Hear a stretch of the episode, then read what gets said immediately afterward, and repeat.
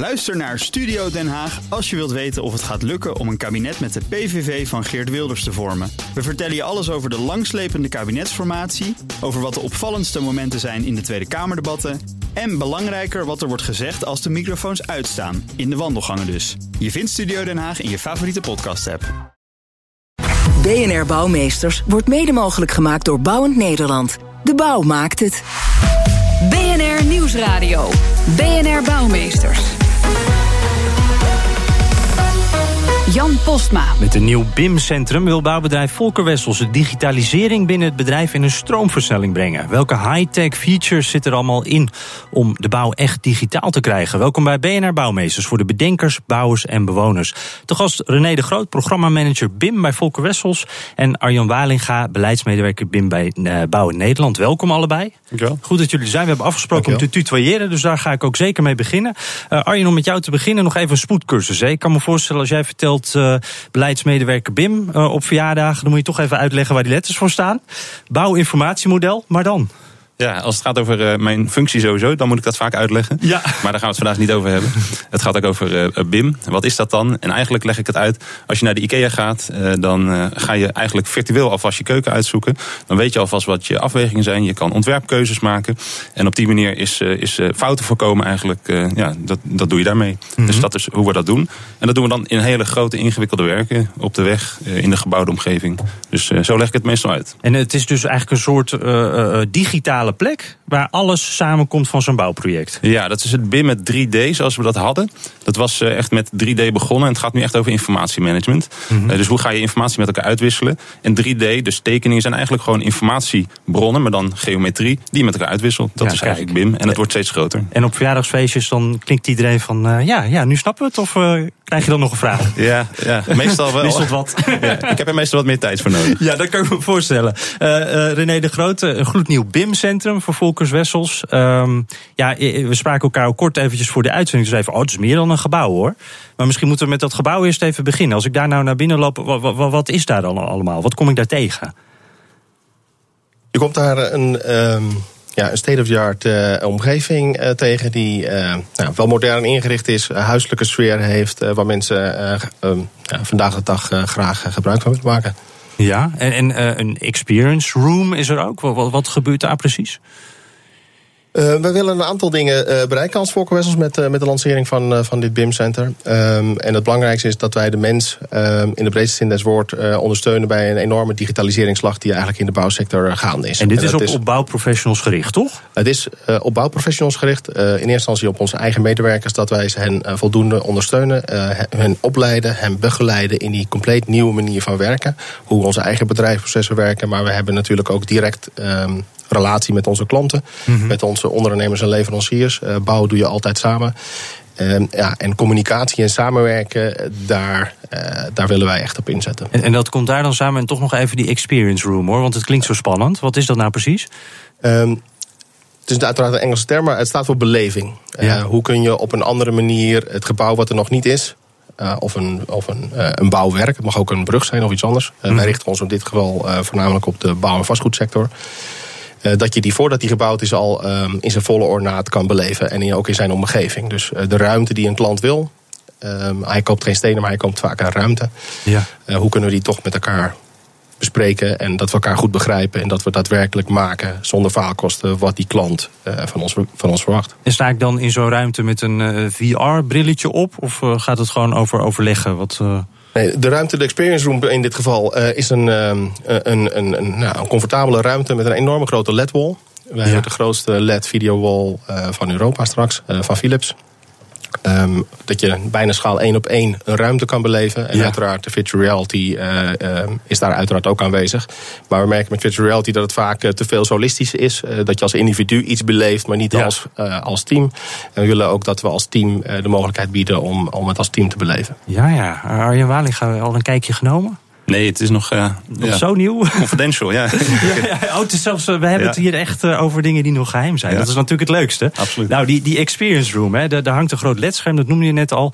Uh, daar kunnen dus ook toekomstige projecten al digitaal bekeken worden, als ik het zo even samenvat. Onze verslaggever Thomas Schuurman, ja, die is daar in het geheim dus al geweest. Die ging het bekijken en die kreeg uitleg van Frans Wiegersma. En dat is de man die over de techniek gaat in dat BIM-centrum van Volker Wessels.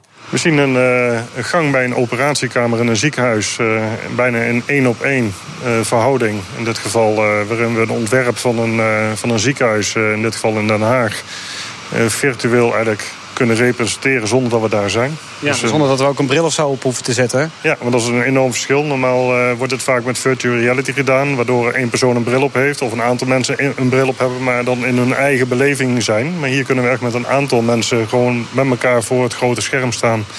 En eigenlijk gezamenlijk naar dezelfde beelden kijken... en ook met elkaar uh, zaken uitwisselen erover. Het gaat tot de kleinste details? Ja, je kan uh, inzoomen in principe tot uh, pak een beetje stopcontact. U heeft even een ander beeld geopend, want ik zie nu gewoon het gebouw waarin ik rondloop, hè? Dat is correct. We hebben vorige week hier uh, een uh, opnames gemaakt uh, met een zogenaamde indoor viewer en scanner. Waarmee we eigenlijk een point cloud maken, een puntjeswolk. dat doen we vaak in meerdere fases van een project. Maar we zijn nu in staat om dat op een veel snellere manier te doen. Enerzijds helpt dat ook door mensen die niet ter plaatse zijn... eigenlijk ook weer door op deze manier te kunnen laten zien hoe dat gebouw eruit ziet. Maar we kunnen ook naar de puntenwolk gaan en dan heel specifiek iets meten. Dus eigenlijk zonder dat ik ergens naartoe moet gaan... kan ik toch eigenlijk al op afstand heel snel een meting doen, afstand bepalen. Van wat bijvoorbeeld? En bijvoorbeeld het aantal vierkante meters, omdat er een bepaalde vloer gelegd moet worden. Of een aantal vierkante meters voor uh, een toeleverancier die daarom vraagt, expliciet. En wat, wat ben vergeten is op te meten.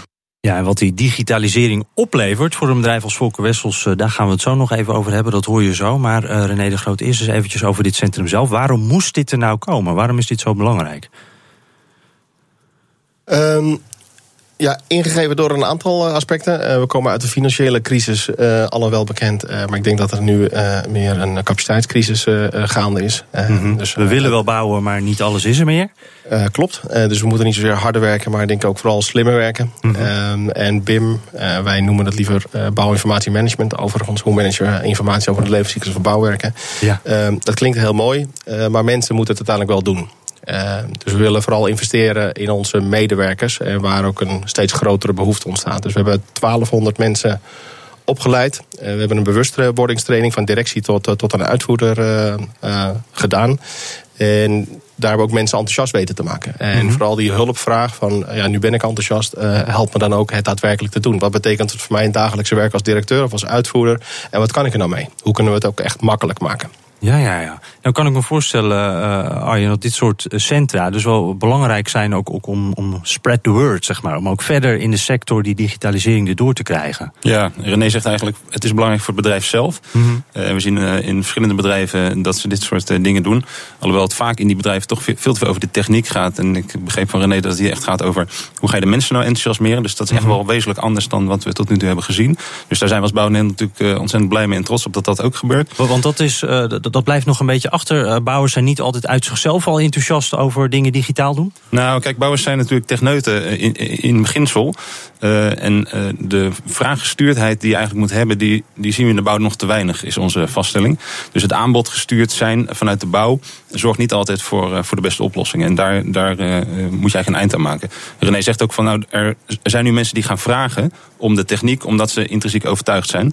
Ja, dat zijn goede signalen om, te, om, om die overgang mee te maken. Ja, dat kan ik, me, kan ik me voorstellen. Daar wordt dan iedereen wel enthousiast natuurlijk ja. over. Zeker. Nou, nou is Volker Wessels ook al jaren met BIM bezig. En, en wij horen ook, ook in de hele sector al, al langer. Uh, jullie noemen het dan liever niet BIM, begrijp ik. Maar doen we even voor de makkelijkheid toch even. Ja. BIM.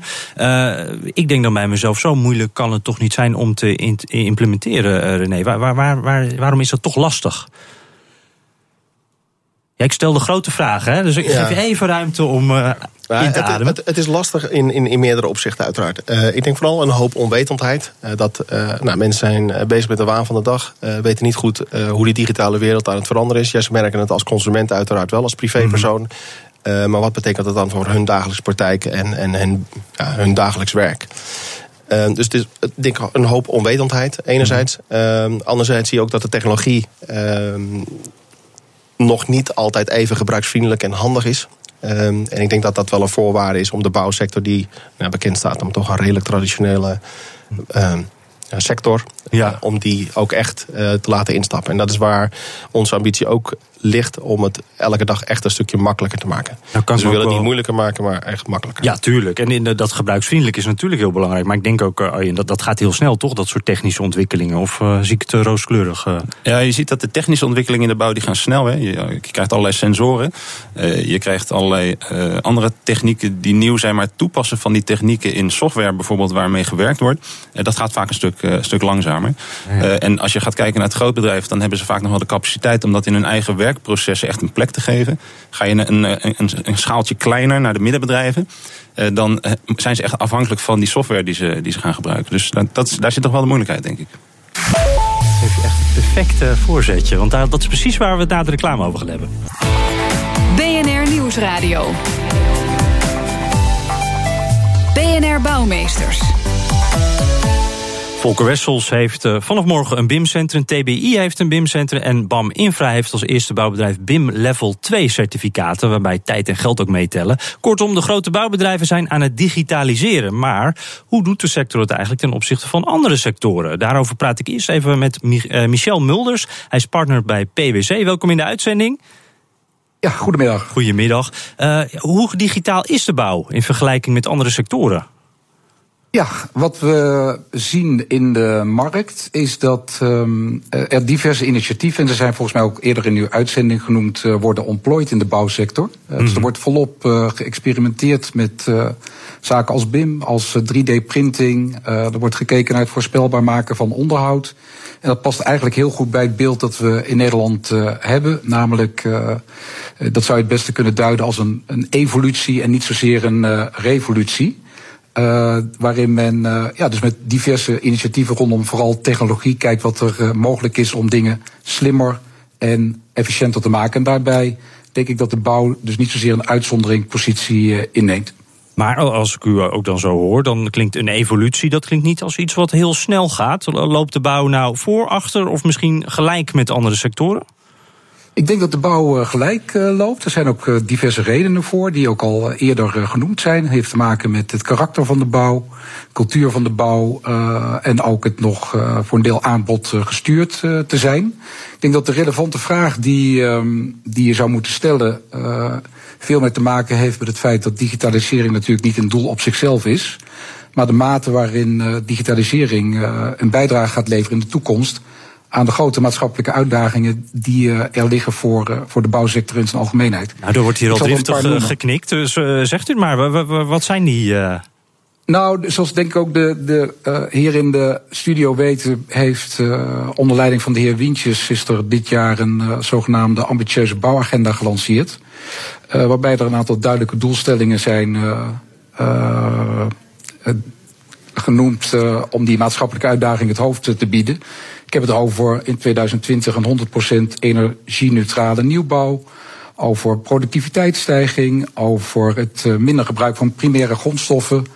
En ik denk dat, uh, dat we daar vooral met elkaar over moeten hebben. In welke mate gaat de digitalisering en het slimmer samenwerken uh, tussen partners in die keten. want de bouwsector is natuurlijk onderdeel van een keten. Ja, in welke mate gaat digitalisering bijdrage aan leveren. En ik denk dat het niet zozeer een, een vraag is of, maar dat het uh, een opgave voor ons allen is om, uh, ja, om die bouwsector daarin te versterken. Mm-hmm. En die ambitieuze doelstellingen ook uh, ja, te kunnen realiseren. Maar kunt u nog aangeven wat voor rol die digitalisering daarin speelt? We hebben al gehoord efficiënter werken, maar, maar wat voor factor is dat echt absoluut noodzakelijk? Is het een klein percentage wat het helpt? Hoe belangrijk is dat? Nee, ik denk dat het heel belangrijk is. Ik denk dat. Um, dat we zullen zien dat de bouwsector, net zoals alle andere sectoren, van gedaante zal gaan veranderen. En dat ik denk dat het van belang is om daarin ook te vermelden dat dat niet alleen gaat over de technologie. Maar vooral ook over ja, het veranderen ook van het werknemersbestand in de bouw.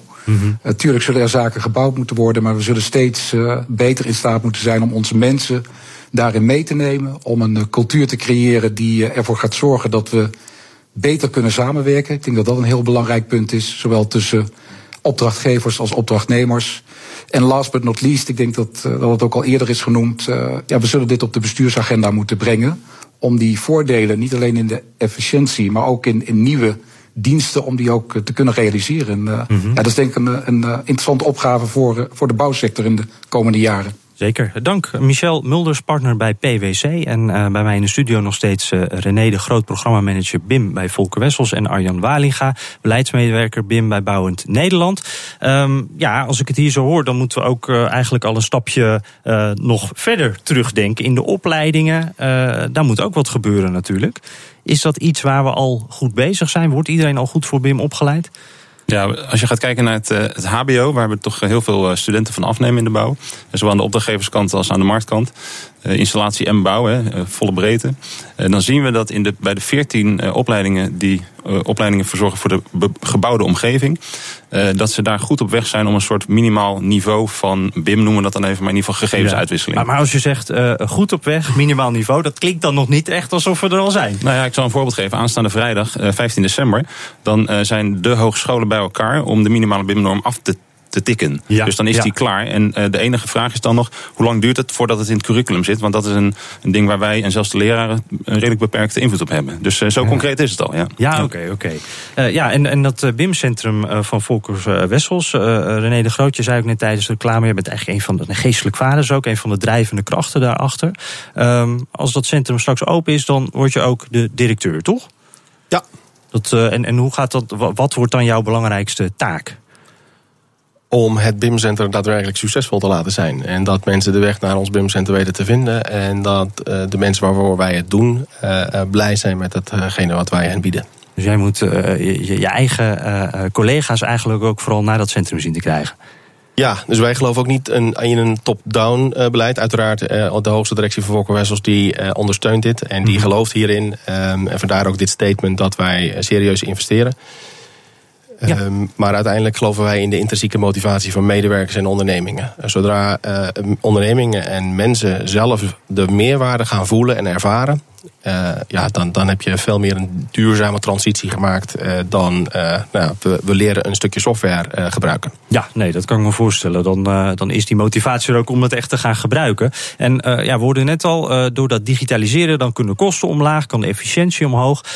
en dat is ook iets wat Frank Wiegersma zegt, die verantwoordelijk is voor de techniek in het, in het BIM-centrum. We kunnen hier met, met dit soort oplossingen uiteindelijk ook al uh, in de opleverfase zaken die we gescand hebben en meegenomen hebben, eigenlijk overdragen naar de beheerfase. Dus iemand die nog nooit hier geweest is, kan toch hier kijken hoe die uh, iets moet repareren of hoe het eruit ziet, wat hij moet gaan doen. Foutmarges hoort natuurlijk bij de bouw, uh, extra kostenpost. Garandeert dit dat ja, die kostenpost tot nagenoeg nul wordt gereduceerd? Dat is wel de doelstelling uiteindelijk, wat je daarmee probeert te bereiken met dit proces. Ook mensen, mensen technologie is altijd maar een, een kwart van wat er gebeurt mensen maken 75% uit. Dus uiteindelijk moeten mensen dat ook op een goede manier gebruiken. Maar door de technologie aan te reiken en de mensen daarmee ook op te leiden en te begeleiden hoe ze daarin mee om kunnen gaan, dan ga je dat natuurlijk wel het proces enorm verbeteren. Ja. En dat is ook de doelstelling. Kijk, nu zit ik hier het scherm hiernaast. Kijk, dat is hij. Net met twee winnaars. En dan is het om daar naartoe slepen, dat week van de week. Dus doordat we hier in het, in het begin al eigenlijk direct uh, de zaak ingescand hebben, hebben we het proces wat we aan het begin van de ontwerpstudie hebben gehad. Uh, met weken kunnen verkorten. Dat we gewoon veel sneller iedereen over de juiste materialen, de, de hoeveelheden konden beschikken. En heel snel met elkaar besluit kon nemen. Zonder dat we mensen allemaal moesten laten reizen. Toch op afstand mee laten kijken. Want dat is natuurlijk ook een van de voordelen om het digitaal te maken. Is dat we het op afstand samen kunnen werken. En dat, dat hebben we hier echt optimaal toegepast. Ja, en dat is natuurlijk ook een groot voordeel als er sneeuw ligt, zoals deze week. Dat zei Frans Wiegersma tegen verslaggever Thomas Schuurman. Ja, Arjen Walinga, die grote bedrijven die zijn er al flink mee bezig. Maar ik kan me voorstellen dat voor, voor de kleinere bouwbedrijven, een beetje het middensegment, dat het nog best wel een grote investering is. Hoe, hoe ga je die meekrijgen? Ja, het is belangrijk om even te, te duiden wat is dan het kleine bedrijf. Want uh, de kleine bedrijven aan zich die bestaan niet. Je hebt de infrabedrijven en de BNU-bedrijven. Dan hebben we ook nog uh, binnen de, bijvoorbeeld, ik pak even de BNU als voorbeeld. Uh, de ontwikkelende bouwers. Je hebt de bouwers die vooral de uitvoering doen. Je hebt ook bouwers die een eigen beheer bouwen of voor hun eigen portemonnee. Omdat ze dat als investering zien. en je zou eigenlijk kunnen zeggen, naarmate de middenbedrijven en de kleinere bedrijven meer in die brede lijn zitten. Dus van zowel ontwerpen, ontwikkelen, bouwen, onderhouden. En ook het echt in bezit hebben. Dat BIM dan steeds belangrijker wordt. Wordt. Uh, alleen die logica die leidt er nog steeds niet toe dat uh, heel veel uh, middenbedrijven dat doen. Er zijn een aantal middenbedrijven waar we super trots op zijn. Maar die zijn vooral intrinsiek gedreven. Maar je komt niet mm. veel verder dan die 20 procent. een soort, soort glazen plafond. Hoe komt dus dat dat is wel een probleem. Nou, er zijn, er zijn een aantal redenen die we veel horen. Hè, van ja, waar moet ik dan beginnen? Nou, daar kunnen we als Bouw Nederland bijvoorbeeld wat in, in vertellen hoe dat gaat. Uh, maar ook bijvoorbeeld waarin moet ik investeren? Of mijn uh, netwerk uh, werkt er nog niet mee, of de, de opdrachtgever vraagt er niet naar. Ja. dat zijn allemaal redenen om het niet te doen. en ik sta wel eens in het land. ik stond laatst in de kop van Noord-Holland en daar doe ik dan bimmen een uur. En dan leg ik eigenlijk aan die bedrijven uit waarom zou je nou eigenlijk moeten gaan bimmen. Mm -hmm. En dan zeg ik eigenlijk drie dingen. Allereerst van als jij mensen van, de, van het onderwijs naar je toe wilt trekken, dus wil je interessant zijn als werkgever, dan zou ik maar gaan bimmen, want die gaan naar de bedrijven waar wel wordt gebimd, want dat is uitdagend. Het tweede is natuurlijk efficiënter werken, daar is voldoende over gezegd. En het derde is eigenlijk nog het belangrijkste, dat is de klantwaarde. Want als je gaat bimmen en je gaat virtueel het laten zien, dat is maar een deel van het echte bimmen natuurlijk, dat mm -hmm. heeft René net ook duidelijk gezegd. Dan kan je alvast laten zien aan je klant wat hij krijgt voordat, uh, voordat die enorme investering, bijvoorbeeld voor een gezin, uh, wordt gedaan. Mm -hmm. uh, en, en, en, dat helpt erg. Dat heb ik zelf ook ervaren bij mijn eigen bouwwerk thuis. Ik moest daar mijn vrouw overtuigen overigens van, ja. van de noodzaak om te gaan bouwen. En dat heb ik gedaan met een hele eenvoudige 3D-weergave. Daar kon je overigens niet mee bouwen, maar dat was voldoende om te zeggen, nou we gaan dat geld daar toch voor uitgeven. En ben je zelf dan aan het werk geslagen met dat model of ja, hoe werkte ja, dat? Ja, ik heb dat zelf gedaan in een heel simpel modelletje wat er heel leuk uitziet. En dat is gewoon een floorplanner, is een heel simpel pakketje. Okay. En dat was eigenlijk al voldoende. En als je dat uh, op het kleine bouwbedrijf legt, dan heb je die voorsprong ten opzichte van die andere bouwers. En dat maakt echt het uh, verschil. Dus er zijn voldoende redenen om het te doen. En aan de andere kant, bouwers moeten al zoveel. Dus ze vinden het ook lastig om te kiezen. Moet ik -hmm. hierop investeren of ergens anders? En als ik ze dan de vraag stel, is het een blijvertje, dat BIM? Dan zeggen ze allemaal ja. Mhm. Mm -hmm. Maar ik weet niet hoe ik eraan moet starten. Dus ik wacht tot het gevraagd wordt, tot het water aan de lippen staat. En dat willen wij ja. eigenlijk anders hebben. Ja, ja, dan liever eerder natuurlijk. En je vrouw was overtuigd? Ja, die is overtuigd en de verbouwing is goed gegaan. Gelukkig. Uh, dus uh, ja, absoluut. Zijn we daar ook even over ja. geüpdate. Uh, ja, voor Volker, Volker Wessels werkt ook veel met kleinere onderaannemers. Hè. Als, als die nou niet gaan digitaliseren, kan ik me voorstellen dat dat ook wel lastig is. Hoe, hoe, hoe gaat dat? Ja, die hebben we zeker nodig uh, om, uh, om te bouwen. Dat was van oudsher zo en dat zal voorlopig ook nog zo, uh, zo blijven. Mm -hmm. um, ook hiermee proberen wij een impuls te geven um, dat wij het in ieder geval serieus zijn. Uh, wij, uh, er is voor ons geen weg meer terug. Wij uh, gaan 100% digitaal bouwen. Mm -hmm. we zijn al aardig op weg. En dat wordt alleen maar uh, meer. En wij proberen ook daar uh, de intrinsieke motivatie te vinden bij ondernemers, leveranciers. Om hen ook te helpen uh, die meerwaarde voor zichzelf te vinden. Want wij willen niet dat ze het doen omdat wij het zo nodig vragen. Wij willen dat zij het doen omdat ze er zelf ook echt meerwaarde in hebben. En daar hebben we legio voorbeelden al voor, om dat ook, en bewijslast voor, om dat met hen te delen. En is dat BIM-centrum daar dan ook voor? Om, om, om ze daar uit te kunnen nodigen, om te kunnen laten zien wat de voordelen zijn? Ja, hm. wij hebben uh, nou, state-of-the-art trainingsfaciliteiten om mm -hmm. daadwerkelijk mensen in alle rust uh, goed te kunnen informeren en op te leiden en te begeleiden. Uh, de, de experience ruimte is zojuist al veelvuldig aan bod geweest, maar ja. we hebben ook een, een state-of-the-art projectenruimte waar ondernemers, leveranciers, eigenlijk projectteams van harte welkom zijn op op een hele interactieve digitale manier met elkaar te praten over hoe wij een bouwwerk nou daadwerkelijk zo handig mogelijk en zo efficiënt mogelijk uh, kunnen maken. Ja, dat kan wel in dat uh, BIM-centrum. Uh, dank René de Groot, programmamanager BIM bij Volker Wessels en Arjen Walinga, beleidsmedewerker BIM bij Bouw Nederland. BNR Bouwexpo. Ja, en wij zetten weer even niet in BIM, maar gewoon op de radio. Een bijzonder gebouw in de schijnwerpers. En de curator van de Bouwexpo, Frederik, uh, je hebt er weer eentje gevonden. Vertel. Ja, een uh, hele oude, een prachtig oud langhuis in Oosterleek. En een langhuis is een van de oudste bouwvormen die we als woonhuizen hebben. Het is echt, wat de naam al zegt, een langwerpig uh, gebouw. Wat vroeger gewoon heel simpel eigenlijk door de boeren in elkaar werd gezet. het is inmiddels in handen van vereniging Hendrik de Keizer. En wat dit langhuis in specifiek nou zo bijzonder maakt... is dat het vrijwel nog helemaal in de originele staat is uit de 18e eeuw. En dat, dat zie je dus niet zo vaak meer, vertelde Daan Wolthuis mij. En hij is de projectleider van de restauratie. Vaak zie je dat als er een nieuwe bewoner inkomt, dat hij uh, zijn interieur toch wel aanpast aan de mode van die, van die tijd. En dat is in dit huis eigenlijk niet gebeurd. Ja, links en rechts een likje verf eroverheen. Maar er zat gewoon nog heel veel wat helemaal niet van de laatste eeuw is. Vrijwel zeker.